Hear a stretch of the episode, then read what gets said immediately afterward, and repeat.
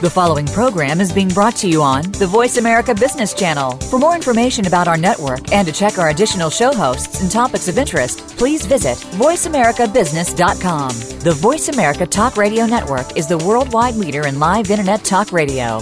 Visit VoiceAmerica.com. The views and ideas expressed on the following program are strictly those of the host or guests and do not necessarily reflect the views and ideas held by the Voice America Talk Radio Network, its staff, and management.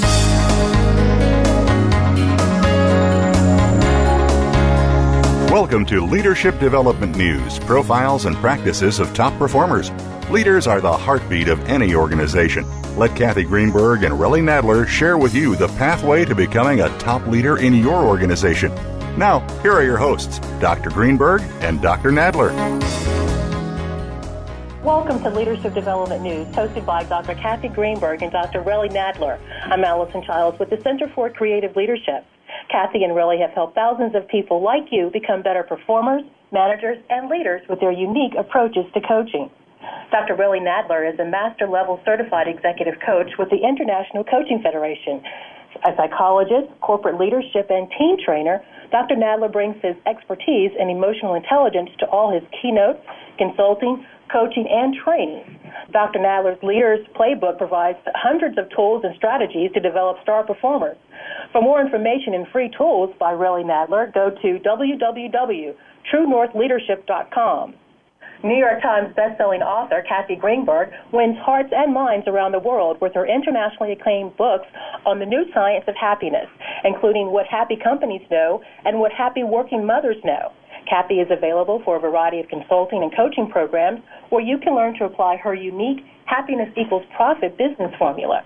For more on Kathy's coaching, tools, consulting, and keynote speaking, go to www.h2cleadership.com or www.whathappyworkingmothersknow.com for free tips and downloads. Welcome to Leadership Development News, profiles and practices of top performers. I'm Dr. Relly Nadler. My co-host, Dr. Kathy Greenberg, is in the show. And between Kathy and I, we have helped thousands of leaders and executives to perform in the top 10%. And today is going to be a very interesting show. We have Rosa Scarcelli. Uh, Rosa is a, the Democratic candidate for governor of Maine, and she's actually in the middle of her campaign right now. She's recognized as a business and community leader in Maine. Rosa, who is 40, is a very happy, successful wife and a mother of three. While her background isn't in politics, Rosa's experience comes from being a business leader and a developer of people and business. Today, Rosa will share her work and her own track record of success and reveal her vision for building a successful community of people and rebuilding companies to help Maine, like many states across the nation, recover, refresh, demonstrate, and be have responsible leadership for the future. And you know uh, that Kathy and I, we always want to bring you evidence based um, best practices, things that are going to help you and help your organization to move forward. And Kathy, welcome to the show. Thank you, Relly. I am just delighted today that Rosa has found some time in her busy campaign schedule to take a break and share with us some of her thoughts on being a top performer, being someone who is known for her leadership and will soon be known to the entire nation for her leadership with all luck and uh, I want to say good things for the future. But as you know, our audience, we love to share as much as we can with you in each and every show about tips and tools, techniques, and practices to be your best. And we know that leaders can underperform. And as a result, the teams around them can underperform. But there are just a few things you can do differently to really improve the performance of both yourself as a leader and the team around you. And in every show, Relly and I try to give you some tips and tools on how to develop both yourself and others in your company to be better leaders for your organization and for your community. We also love to talk about happy companies and performance, emotional intelligence and positive psychology strategies to be your best, something about brain and neuroscience contributions to top performance, anything that we can share with you about generation and gender differences to be your best, work-life balance practices, and certainly our favorite topic, strategies for managing yourself and your boss. And we will give you lots of tools and tips today based on Rosa Scarcelli's service to both leadership and business. Relly, why don't you tell our audience a little bit about the science behind leadership and why it's so important? Great. Well, thank you, Kathy. We talk about leaders on Leadership Development News here because leaders have 50 to 70% influence over the climate of their team. Today we're, we're going to be talking with uh, Rosa Scarcelli as a, a, potential leader of a state and think about the influence that the leader will have over the, the state. A big reason that is, is that emotions are contagious and the leader sets the emotional thermostat for the team, or it could be the emotional thermostat for the state and for the agenda and, and where we're going. And the key to being a star performer is someone being in the top 10%. It's really as a tipping point. If you can get somebody into the top 10%, um, they're twice as productive to the revenue as someone in the 11th through the 89th percentile. And one of the keys for getting someone in the top 10%, if you look at how smart someone is, you look at their IQ, and then you look at this concept that we talk about emotional intelligence, a lot of the factors that put someone in the top 10% is emotional intelligence.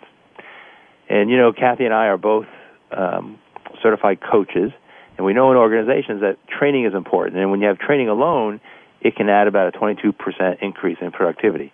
But if you add training and coaching, individual focus on goals for leaders, it can add about an 88% increase in productivity. If you want to get more information about Dr. Kathy Greenberg and some of the great stuff that she does, her website is www.h2cleadership. She has happiness books, tools, speaking keynotes, leadership, and uh, coaching services. If you want some more information about me, Dr. Relly Nadler, my website is www.truenorthleadership.com for emotional intelligence books. There's some free EI assessments, speaking keynotes, leadership, and coaching boot camps. And then, Kathy, maybe you can tell us a little bit about more about Rosa and how the two of you got to know each other.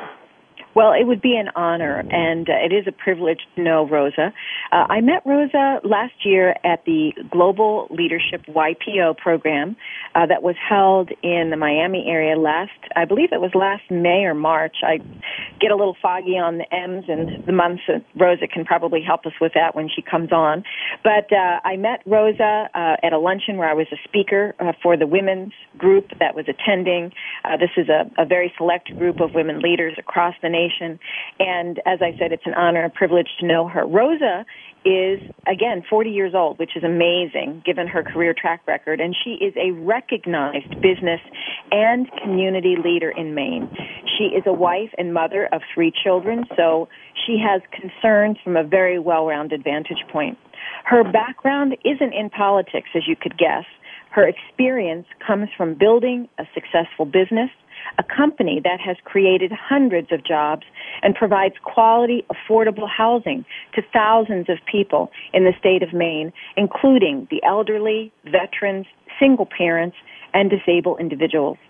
Her company does this in 14 out of 16 counties across Maine. Could you imagine what she could do for that entire state and for our nation. Like many states, Maine is facing an estimated budget deficit over $400 million. And Rose's leadership, her experience, clearly indicates that she is the right candidate who is focused on the fundamental changes needed to see more of our nation's government operate efficiently and effectively. And that's a leadership issue for all of us. She's created jobs and she's made a payroll. She is the only candidate to have a bold and specific plan to create 50,000 jobs alone in the state of Maine. She certainly brings a new and a fresh perspective as a business leader, and she is one of those people who approaches everything emphasizing common sense solutions, accountability, and reasonable leadership. We're so pleased to have you with us on the show today, Rosa. Welcome. Thank you. It's great to be with you both. Appreciate it. Thank you. Now, did we meet in May or March? You know what? As you were saying that, I was wondering. I can't remember. I know. I think it was March. Then. I think yeah. it was March. It's been a Great. year. Now, yeah. Since I've met you, you now have. I just want to make sure our leaders get this. Um, our leader listeners get this throughout the show, and that is www.rosaformaine.com. Is that right? That's right. And I would love Okay. to have people go to my website and, and give me their feedback. Excellent. Well, Rosa, I think what we like to ask all our guests is to tell us a little bit about who's influenced your leadership style, who you are today, and then I think probably the next thing people are interested in, you know, how you, how you become from your background interested in politics. Yeah, well, and they and they connect, so it's a great question. Um, my as a young person, I was a Senate page, a U.S. Mm-hmm. Senate page, and that was um, because I had a, a relationship with um, through my family and political um, connections with Senator George Mitchell, who was our majority leader. And hmm. at the time, he had not risen to majority leader yet in the U.S. Senate. And I had an opportunity to work for him as his first U.S. Senate page. So I had an experience with Washington and seeing from the inside how how government worked. And as a young young child, I had been around Lillian Carter and Jimmy Carter and Mondale and people that were coming through Maine that my family um, was affiliated through um, because they were very active in politics. So I had particularly George Mitchell to thank for my experience in terms of politics and seeing Washington firsthand, but really also as a leader. He was a very quiet, thoughtful, and articulate man. And when when I was there, it was the Iran Iran Contra hearings, which is a fascinating time for Washington, a fascinating time in our history, and I watched him preside over those hearings, and it was just an amazing experience for a young person, and that influenced my interest in politics, as did my experience with my parents, who were known um, as very politically active people and who started the first pancake breakfast for the Democrats in Franklin County, where I grew up. And so, what I understood as service was politics and being involved in, in politics. And as a woman, I think it's even more important that we lend our voice to politics because that's where our children's future is being determined. And I think we need to weigh in now. We're at a critical point. But in terms of leadership style, I would say Senator Mitchell was a key person, and also, you know, my mother started her business uh, when I was a an eight year old and she grew her business very rapidly and very successfully. And so when I joined the family business in 1992 she felt that she had done it so why couldn't her daughter do it so I had some great opportunities to step into leadership that I'm sure many many other people have not had and I'm I'm grateful for that and I did learn from her style as well but I take a very collaborative approach to leadership that may come from um, generational changes in the way we perceive how women need to operate. So th- that's what has influenced me. Yeah, Rosa, tell us a little bit about the kind of business uh, that your family operates. Well, my I I own a business that's a property management business. So I manage affordable housing in four states. We house thousands of people. In Maine, we we house nearly 3,000 people, as you said, in 14 counties. It's and it's um, a property management company, so we're a four fee business, but we work in an industrial context. So I have clients and lenders that are the U.S. government. I have third parties that I manage for. I have some family um, related entities that I manage for, and then I've got thousands and thousands of tenants. So we serve people, you know, in three different ways our tenants, our reporting agencies, and our owners. And it's a, it's a highly regulated, low margin business. It's a very difficult business. My mother founded the business in 1978, and when I joined the business in 1992, I joined on the development side. So I did about a half a billion dollars worth of development from when I took on the development division in 1994 until I left just before 1999. And then in 2000, I started my own business. And so that's where I. It's an affordable housing business that um, started as a family business and now has transitioned into the second generation. Excellent. Well, we're going to take a quick break. So don't go away. This is Leadership Development News, and we're talking to Rosa Scarcelli, Democratic, I want to say, candidate for the governor of Maine.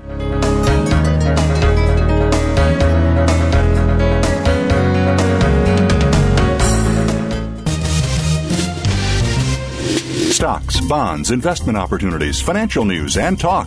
We can help. Call us now toll free 866 472 5790. 866 472 5790. Voice America Business Network. Most leaders underestimate their influence and power over others and thus underperform. Dr. Relly Nadler and Leaders Playbook help leaders point the way by providing the strategic plays to get to the top in a simple paint by the numbers process. Seasoned and emerging leaders will have answers to these questions. What are the steps to move up and become a star in your organization? How do you develop your people to be the next level leaders in the organization? What are your triggers that are holding you back and how do you manage them? How do you maximize your power and influence so you and your team perform better? What do you do to ensure your communication is received accurately?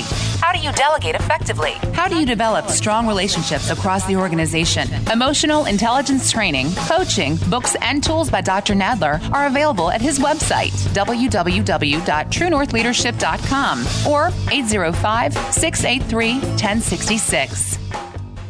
Are you ready to grow your business? Listen for the Independent Business Owner Show with your coach, Rick Corrado. This entertaining talk radio program will bring you the tools to help increase your business. You'll learn sales success, time management, lead generation, business development, life balance, and much more. Rick Corrado is here to help you take your business to the next level. Listen for the Independent Business Owners Show, heard live every Monday morning at 11 a.m. Eastern Time, 8 a.m. Pacific on the Voice America Business Network. From the boardroom to you, Voice America Business Network.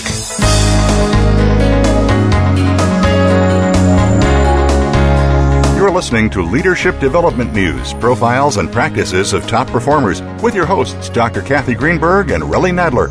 We know you have leadership questions for these noted experts, so call us toll free at 1 866 472 5790. That number again is 1 866 472 5790. Now, let's get back to the show. Welcome back to Leadership Development News. Today we're talking with Rosa Rosa uh, Scarcelli. She's a Democratic candidate for the governor of Maine in the midst of a campaign right now. And Rosa, before the break, you were telling us about uh, the business that you were in, property management with your mom, and then just as we ended, you said then you started your own business.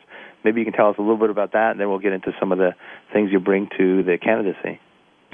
So in in 2000, I started my own business. I had a three-year-old and a six-week-old baby, and I had left the family business because I felt that it was it was too difficult to work within a very large corporation, a corporate setting, and to have children. So I decided I would go out on my own and I took a lot of risks. I had to figure out how to provide health insurance and, and the things that people are still struggling with today when they want to start their own businesses. But I did that in 2000 and so I started a property management company and I had been on the development side before and I hadn't done it before so I really started from scratch. And before I knew it I had a, a year old business, uh, a three year old, almost four year old almost one year old and a new baby. So I had three children under the age of three and a new business. And that business grew.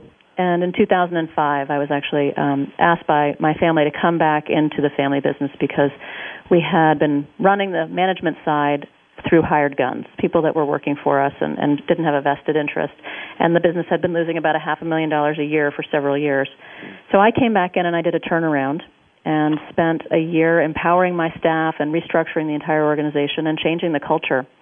And we did that um, very successfully. We turned a profit in the first year, and I went on to buy the business. So Stanford Management is a business that um, it was a second. It is a second generation, but I own it now, and um, I'm very proud of it. We've grown significantly and been recognized as one of the top affordable housing providers in the country and the largest women-owned affordable housing provider. It's amazing. It's a wonderful story. So I guess um, at this point, our listeners are thinking you are pretty different from certainly the standard political candidate um, that they've heard in the past, and certainly as a business leader, you have the prerequisite, I want to say, kind of performance track record. But what makes you different from other candidates that you're you're running against in this particular primary? Well, I I'm very different in that I am the only person that does not have a political resume. I am a business owner. I do make a payroll, and I have not only employees but people that I take care of.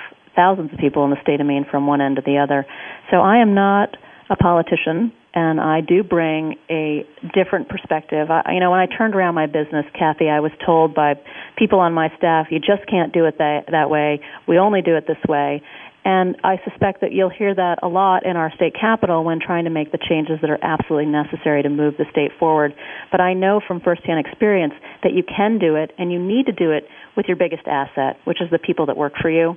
And I've had that experience in the last five years, and I know that you can, in fact, change a culture, even one as large as the state of Maine. Now, the state of Maine is a great opportunity to show how you can make transformational change because we have 27,000 state employees and we have a $5.5 billion budget, all relatively small and potentially tremendous in terms of a learning opportunity around the country for how you can move a state forward. So, so maybe you can say a little bit more because I think some of the, one of the questions where I heard some of the some of the background and experience, but uh, just about how you would bring that to you know running running the state. My belief is that the turnaround experience I've had is very relevant to where we are in the state of Maine, and you know the majority of states in this country are facing the same kind of financial crisis. Maine will see potentially a billion dollar shortfall for the next governor to deal with and we won't be able to do things the same way. So turning around the state is similar to turning around the business, except that instead of you know 100 employees, it'll be 20,000 employees, and you can do that if you appoint top-notch people to your cabinet. No mm-hmm. political appointments, just people that are experts in their field and are managers. Because it's great to have an idea, but implementation mm-hmm. is going to be a key component to any success. So, and I've always surrounded myself with capable, talented people, and I think I can attract them to service that's a tough one, Rosa, and I agree with where you're going, and I certainly love your passion. But one of the things I just want to ask you as we talk about your background uh, being a leader, and we're going to talk a little bit about your leadership style, is it's very hard to get talent like you're talking about to come to government because of the pay grade, uh, certainly because of the government politics that have been inherent in that climate for a long time. So tell me about your leadership style and how you think that's going to make a difference in getting the right people in place. Well, I mean, I, I believe in empowering my staff. I believe that you've got to be collaborative. And you really do need to find people that are willing to contribute at a time and place in their career that is not a reward for past success, but is a stepping stone for them. And I, that's a different kind of profile than has typically been the, the kind of people that have been attracted into state government. I would like to see people come and serve because they're inspired by being part of change. And, you know, I'm not Obama and I don't suggest that I am, but in the Obama administration, they had over a million people apply for positions. Well, in the Clinton administration, they had about 300,000. So you can you can hmm. bring and attract people if you're an inspired leader and if you have the energy and if you have the passion. Maine can be great again if we prioritize and if we work hard, and we won't be able to do it if we think the status quo is okay. So my leadership style is one of having a vision and an agenda, but I'm all, all, I'm very focused on the people that are around me and giving them the ability to affect change. One of the things, Rosa, that, that I hear and that ties into things that Kathy and I talk about around leadership, and, and this is that some of the brain neuroscience. You know, you can have sounds like uh, it, uh, some of the dictatorial leadership that may have been in the past or you've seen, and maybe people will first deny, they may comply, um, but they're not committed. And, and I think the inspirational leadership, asking for people's opinions, bringing out their their best thoughts, that's really where their creativity comes. And then then it's their idea, and you really have this sense of commitment. And I really hear hear that that in your style, um, that's really what you're doing. Not only are you developing the um, agenda for the state, it sounds like you're really developing people. Absolutely. I mean, in, in my turnaround experience, the folks in the top that needed to move on when they didn't understand my vision and didn't want to get on board is very similar to getting new people in your cabinet. Mm-hmm. But the people in my field that were out really connecting with the communities that they served. They were in small satellite offices and they weren't dispersed out into the community at all. And what I did is I asked them to go back out into the field and tell me how they could do things differently. And I had a very demoralized staff when I arrived. And in a year's time, they were empowered and engaged and very productive because they had buy-in, because it right. was their idea. So you're absolutely right. That's my firsthand experience and it can be done with any organization, no matter the size and you know the the tone, as you said, of the leader sets the tone for the entire organization. And you need to make sure that the people that are surrounding you are people that believe in your vision and have the same energy and same passion, because you cannot affect change solely one person, and you don't affect it from the top down either. You've got to bring people from both ends together. Now, Rosa, you had given us some statistics a few minutes ago about the Obama administration and the Clinton administration. a, a little bit about why those statistics are important. Well, I just think it's an interesting example of how many people were so engaged in this last election and the hopefulness that was around the change that was, you know, being um, sold across the country. And you know, there's some disappointment and frustration now, but I, I think people need an opportunity to step back and and let um, this unfold. There's a lot that's happening right now, but I just think it's an interesting illustration that there was an inspiration and an emotion around this last election that was unlike any that we'd seen before, and it did bring people to service. The reason that I'm running, I'm a private sector citizen. I have a successful business. I have, you know, three beautiful children, and I, you know, I'm married. Right, I've got a fantastic husband, and without him, I couldn't do what I'm doing. But I want to serve because I want to make a difference, and I know that it's not only connected to um, this last, you know, election, but it's connected to the you know crises we've all lived through in the last year. The world has changed and priorities of people have changed. I want to see the world i want to see the state of maine a better place for my kids. And i feel that i have an experience that can offer the state of maine a different perspective. So rosa as i hear you speak which is great i know kathy you're picking this up too is the passion that you have and, and i think that's what's inspired because i would think for you know for a lot of listeners to say well why would you you know why would you want to run you know you have a family, you have all this stuff, but uh, but I'm hearing really that sense of passion and that sense of of wanting to make a contribution and, and bring about differences. Absolutely, and I want to go in, even if it means that I'm there for four years, to do the hard work that I think a politician would not be able to do. I want to go in and offer a perspective that a crisis, I think, allows us to bring to the table. A billion dollar shortfall means we can't do things the same way. Mm. And if we really want to transform how we deliver services and, and what we prioritize, it's going to be a difficult job. And I'd like to bring my experience uh, to that conversation and also invite some amazing people in Maine. There's so many bright people in the state that are not part of the process. And Kathy, you hit the no- nail on the head there that a lot of people aren't interested. And I think they're more not interested because they don't feel that our state capital addresses their everyday concerns. We spend a lot of time dealing with issues that are not relevant to Maine people's everyday lives of how are they going to feed themselves, how are they going to pay their mortgage, and are they going to have a job. And those are issues that are the same across the entire country. People are still fearful and they want to have a direction that they can rally around. And my, my focus is that Maine will grow and it will be great again because it is a unique place, special in New England, but we have to prioritize. We can't be everything to everyone. And to deliver that, it's going to be tough. It, you know, it is. And what I'd like you to do, um, we're going to go to a quick break, but what I'd like you to do while you're on break is think about why everyone um, is continuing to be concerned about the economy and what you would like to see done uh, to improve people's lives. So this is Leadership Development News. Come right back. We're having an interesting conversation with Rosa Scarcelli, Democratic candidate for governor, state of Maine.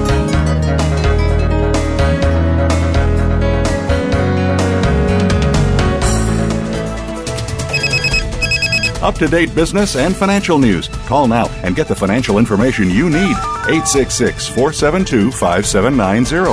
866 472 5790. The experts are here.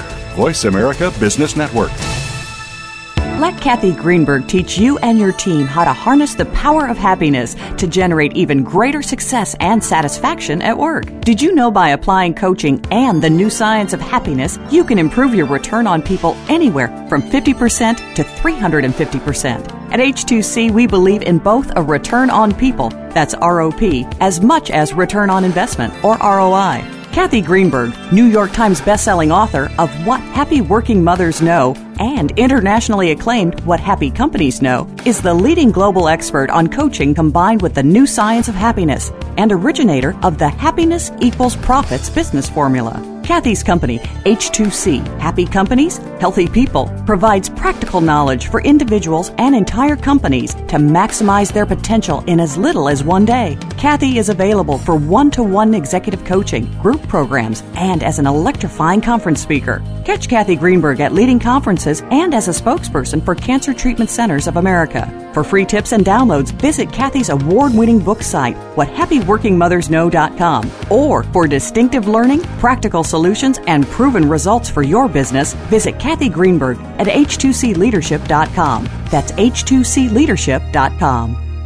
Never be satisfied. Let that be a lesson you take away from Double Time with Double D, featuring businessman and former NFL star Dave Duerson. We'll talk about the NFL with special focuses on the game itself, and Double D will take your calls and answer your emails live on the show. It's not Football 101, but rather an in depth look in the locker room, on the field, away from the field, and opening up the mind of the player. The program will also feature positive messages, so tune in to Double Time with Double D, Thursdays at 3 p.m. Eastern, noon Pacific, on the Voice America Sports Channel. Voice America Business Network, the bottom line in business.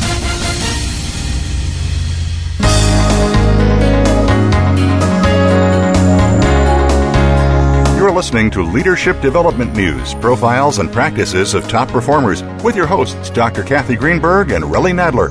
We know you have leadership questions for these noted experts, so call us toll free at 1 866 472 5790. That number again is 1 866 472 5790. Now, let's get back to the show. Welcome back to Leadership Development News.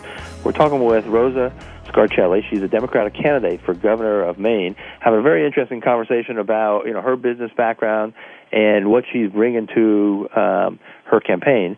And before the break, we were saying how everybody is concerned about the economy. And Rosa, what, what would you what would be your plan uh, as governor to improve people's lives and the economy? Well, in the state of Maine, there are a couple fundamentals that we need to focus on, and one is we don't evaluate any of our programs in state government. So we are considering a billion dollar shortfall for the next biennial budget. And without the data, without the tools of measurement, there's no way you can make intelligent changes and cuts. And Maine people really know that right now. I think they're feeling very disconnected from our, you know, our leaders because they are talking about cutting essential services, and it, it continues to make people feel uneasy about the condition of the economy. And the recovery signs are, are few and far between. So what we need to do is talk about the direction we will go as a state, how we will come together with our limited resources and focus and grow. And so to, I've already written a book called Maine Rising, and it's on my website, rosaformaine.com, and people can look at it because we've laid out a very specific plan to create the jobs that people desperately need. And if you want this job of governor, you need to be able to articulate a plan people are feeling very fearful, and we need to give them a roadmap for where we're going to go. So evaluation is important, and then investing is important. In Maine, like many other states, the biggest cost cuts right now are essential services to the impoverished and to elderly, and then education. And if we aren't investing, we will not grow. And a slow cut, you know, across the board, and a continuation of the decline that we're seeing will just put us on a death spiral. So people need to feel that they are having their taxpayer dollars evaluated and effectively and efficiently spent, and they need to know that their future and their children's futures are being invested in. And then the message has to be clear because right now we have leadership that doesn't seem to have a clear vision for the state, and everyone needs to know where we're going so collectively we can work together, and that's what's missing. We need a vision of growth and greatness. That was beautiful, Rosa. And you know, I can tell in your voice that this is not this is not something that you have just kind of practiced as a speech. This is really from your heart, and that that's really, I think, a different quality that I hear uh, in your particular candidacy as a business person who's a great leader, trying to help a, a nation recover in an economy that's just so you know off kilter. Does government really create jobs, or or does it really create a climate for jobs to flourish? It's interest, It's a good question. The government can't create jobs, but they can certainly direct investment in a certain way. I'm, I'm an affordable housing provider, and the 1986 tax law changes that allowed for the low-income housing tax credit to come into existence certainly drove a huge amount of investment. The, the credits that we're talking about for renewable energy potentially will drive a huge investment. So the government can create policies, can create programs, and can direct and stimulate investment. But in the state of Maine, for example, the state won't be um, able to create jobs, but it certainly can get a tax structure in place and a regulatory environment in place that allows the private sector to grow and to invest. And right now, Maine is not business friendly, and we really do need to focus on having more economic vitality. I, I tell people we need a larger economic pie, not a smaller one, because more opportunity is better for everyone. So we, we can't create jobs here in Maine through government, but we can certainly make it easier for businesses to grow. When you think about um, all the experience that you've had as a business person creating jobs and opportunities, is there any experience that you reflect upon that gives you confidence that you can do that in the government as well? Absolutely. Um, in the last 24 months, I brought $26 million of USDA money into the state of Maine, which is significant for the size of our state. And I was able to create several hundred construction jobs in the last six months alone with that pilot program. I was uh, awarded 21 of 78 awards in the pilot, so it's a quarter of all the awards came here to Maine. I, I know I've got a proven track record in leveraging federal dollars and bringing those resources to the state. That's exactly the kind of mindset that our next governor has to have. We can't afford to let any piece of government funding pass us by. And you know, the state of Maine missed the first round of the No Child Left. Left. I'm not. I'm sorry. The Race to the Top funding. So we're now participating in the second round of Race to and the Top you, funding. Can you tell us a little bit about yes. what that means? Yeah, the Race to the Top is is um, Department of Education's four point four and a half billion dollar fund for uh, states that are doing interesting and specifically innovative things in education, and all but 10 states competed in the first round, and Maine was one of the 10 that did not. We will compete in the second round, but we don't have the luxury, in my opinion, to pass up any additional federal dollars.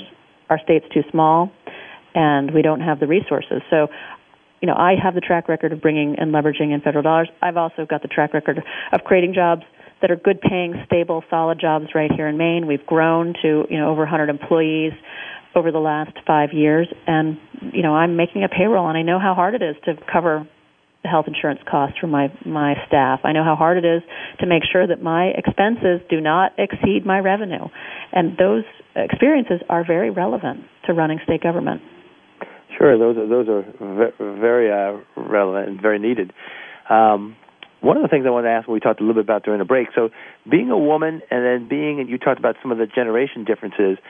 Maybe say a little bit about your perspective of how does that influence your leadership, or what does that add to the leadership, or kind of the impact of being a woman, and or uh, you know, as far as the generation Generation X, um, how does that affect your leadership? Uh, well, I know being a second generation woman owned business owner that I stand on the shoulders of my mother who was in the real estate business in the 70s which you know she was one of the very very few in the entire country.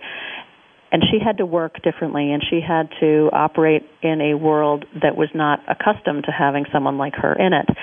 And i am fortunate that I was given lots of opportunities because I'm a second generation uh, woman owned business and because I was given the opportunity as a young woman to run a division of a very large company because my mother didn't see a difference between me or my brother in terms of who could lead and who and who had the ability to do the job that she had had to do on her own and learn on her own.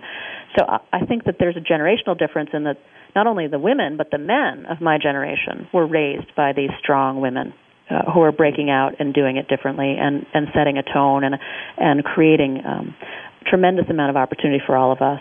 So we do see things differently because I didn't have to fight and scrap. I, I didn't have to do it the same way she did. I had the benefit of what she had done.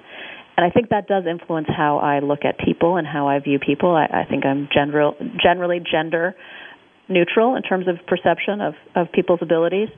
And I, I do believe that everyone's capable of doing whatever it is that they set their mind to. And I was told that as a young child, you can do whatever you want as long as you set your mind to it. And that's a that's a blessing that I will pass on to my own children to give them that self confidence that they can achieve whatever they want. But I do think I'm lucky as uh, someone in their 40s because I did stand on the shoulders of women that had to do it very differently to compete and to get ahead. And I hope that the men of my generation will help all of us break through some of the other glass ceilings that are still there. We need more women in politics. We need more women in the boardroom. We need more women CEOs. Now, tell me a little bit about your history uh, with the YPO as the CEO of a company there are some remarkable character traits that you have to have just to get into that organization. Well, there are 10,000 members internationally of Young Presidents Organization, and there's only about 680 women.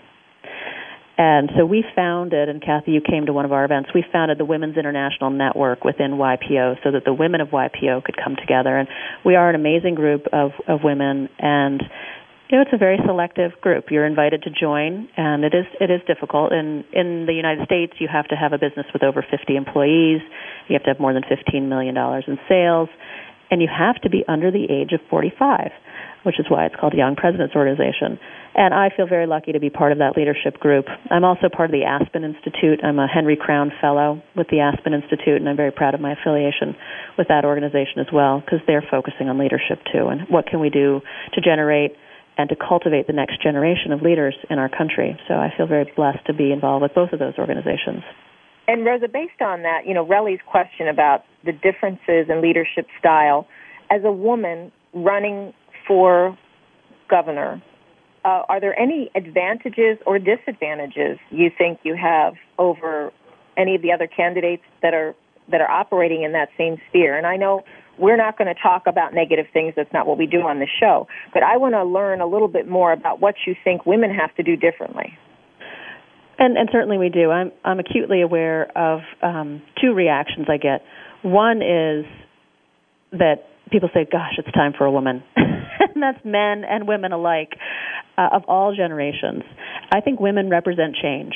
And so we don't have to say anything about the word change. We just represent doing it differently. We've never had a female governor in the state of Maine. It would certainly be a historic moment. I will cross, you know, party lines and come to uh, the middle with solutions, and I will ask for ideas. And I don't care if they're Republican ideas or Democratic ideas or independent ideas, as long as they're good ideas. So I believe women represent pragmatism and common sense. And right now, you know, we are dealing with the kitchen table issues. Women primarily are paying the bills and managing household expenses.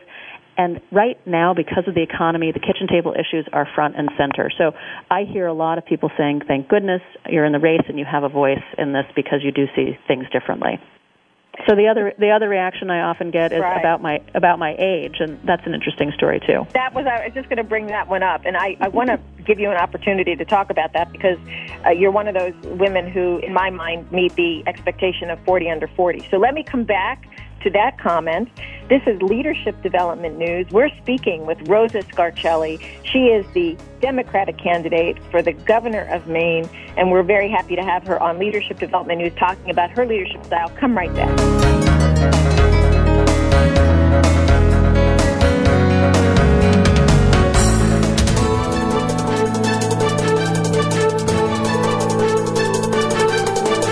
The market's up or down, or if you're looking to improve your portfolio, our experts are ready to talk to you. Call now, toll free, 866 472 5790. That's 866 472 5790. Voice America Business Network.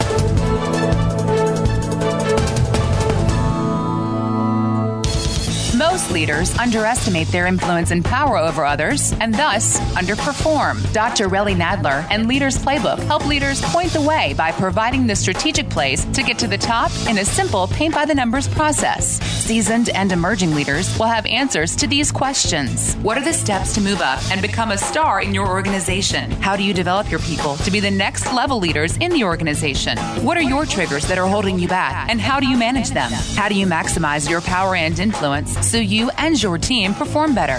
What do you do to ensure your communication is received accurately? How do you delegate effectively? How do you develop strong relationships across the organization? Emotional intelligence training, coaching, books, and tools by Dr. Nadler are available at his website, www.truenorthleadership.com or 805 683 1066.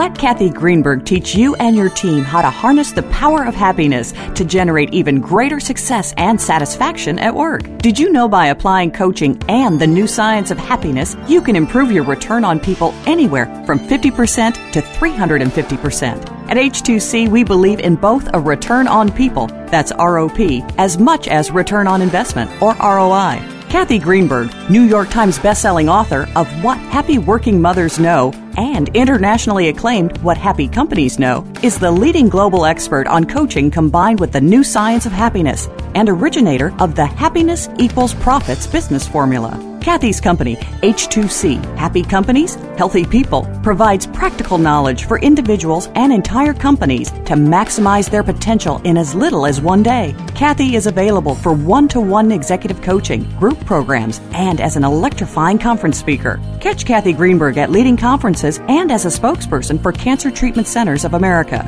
For free tips and downloads, visit Cathy's award winning book site, whathappyworkingmothersknow.com. Or for distinctive learning, practical solutions, and proven results for your business, visit Cathy Greenberg at h2cleadership.com. That's h2cleadership.com. The business community's first choice in Internet Talk Radio, Voice America Business Network.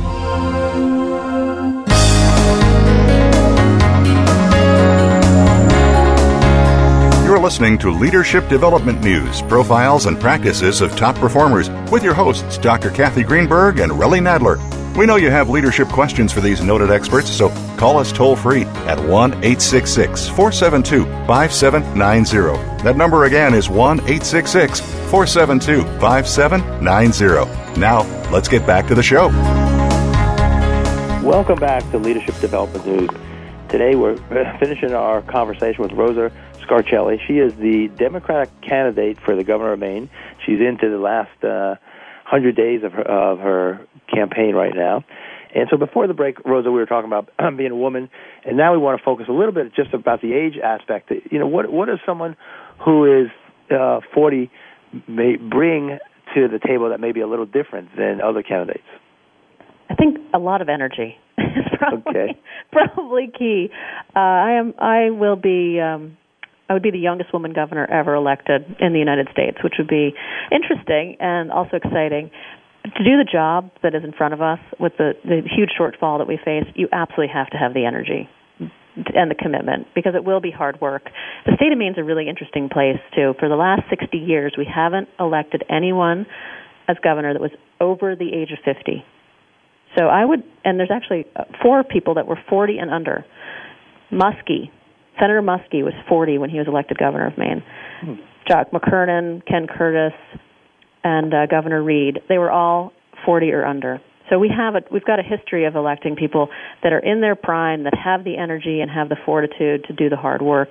So I do bring that that uh, added benefit. I get up every morning and I practice yoga. I've done that since my youngest child was born. It gives me focus and strength, and I have you know the ability to, I think, outdo everyone when it comes to energy. but you know, Now, I was going I was gonna say, I'm sorry, Relly. I was just just going to say, how old are the kids? My kids are 13, 10, and 9. And they're right at that great spot. I always say we're at the sweet spot where there's no diapers and everyone's in school full days and they have their activities till 5:30 and no oh. one's dri- and no one's driving any cars. So we're we're ri- right in the great great place to do what we're doing right now. And my husband, honestly, I did I married right. He's a fantastic man and he is incredibly supportive. And you have to have, I believe, supports regardless of whether you're a man or a woman. You've got to have good support to do what you're doing, to do what I'm doing. Well, that's great. I was just going to comment on the. You know, we know what a, what a driver for a leader is self management. And before you talked about the yoga, I was going. I was saying, I wonder, you know, what's your way of reflecting? What's your way of recharging? You know, uh, Warren Bennis, who's a great uh, leadership guru, says probably the key characteristic of a leader is resilience, and it sounds exactly what you have there with your practice of yoga. Absolutely, it's discipline and it's focus. It gives me center, set ability to center every day, and whether it's 15 minutes or it's an hour and 15 minutes every day, it's a it's a consistent thing in my life, and it has been for 10 years. So a decade of practice. I practice on my own. It's just part of my routine, and it gives me that ability to um, re-energize and refocus.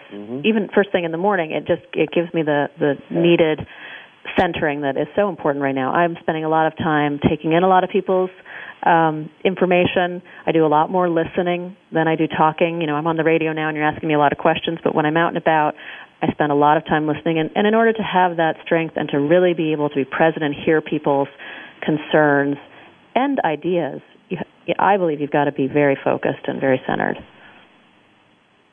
I've also Okay, done and- mar- I've also done marathons, and I wouldn't recommend that. Oh, gee, okay. this, this camp this campaign is a marathon, Yeah, so we've got enough. we've got one one going right now.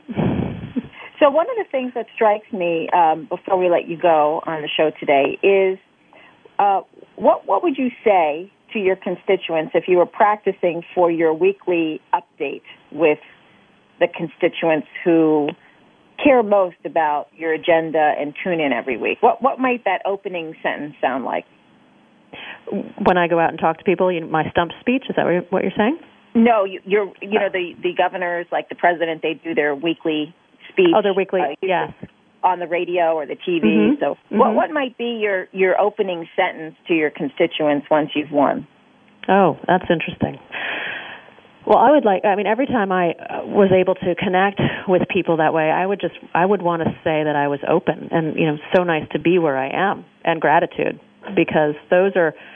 I think that's important. I don't want to be preaching at people, and I don't want to be listing a travel log of where we are in a state. I would want to connect and tell them my stories, and first, you know, say I'm grateful to have learned whatever I had learned in that week because I think the most important thing we need to do to lead is to be out of the state house and to be in Maine from one end to the other and to be hearing from people every day. If we want to make this transformational change, it'll be about inspiring Maine people, not just the people that are working with me in Augusta, but Maine people, because we're going to have to do things collectively that are going to be difficult. And in order to do that, we need to have our message out and we need to be hearing back from people how they're feeling.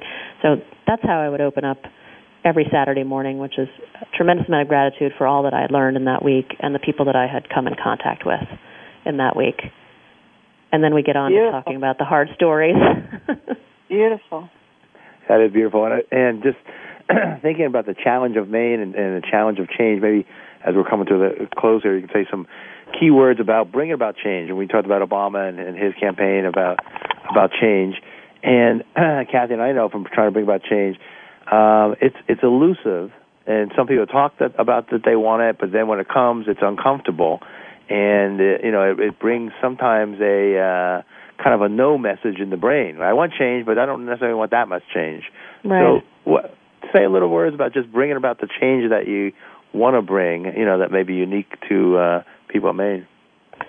I I have no um, delusion about what this process will be like because we've seen it in the last year. We've gone from a, a high to a low in terms of people's willingness and openness to the kind of change. But I, so much of that I think has to do with feeling like there's still politics involved and that the human emotion and the real issues that people are facing are not being dealt with. Uh, healthcare, for example, was caught up in what appeared to be political games, and that's just a big turnoff for people. We need to talk about the issues and be very forthright about getting things done.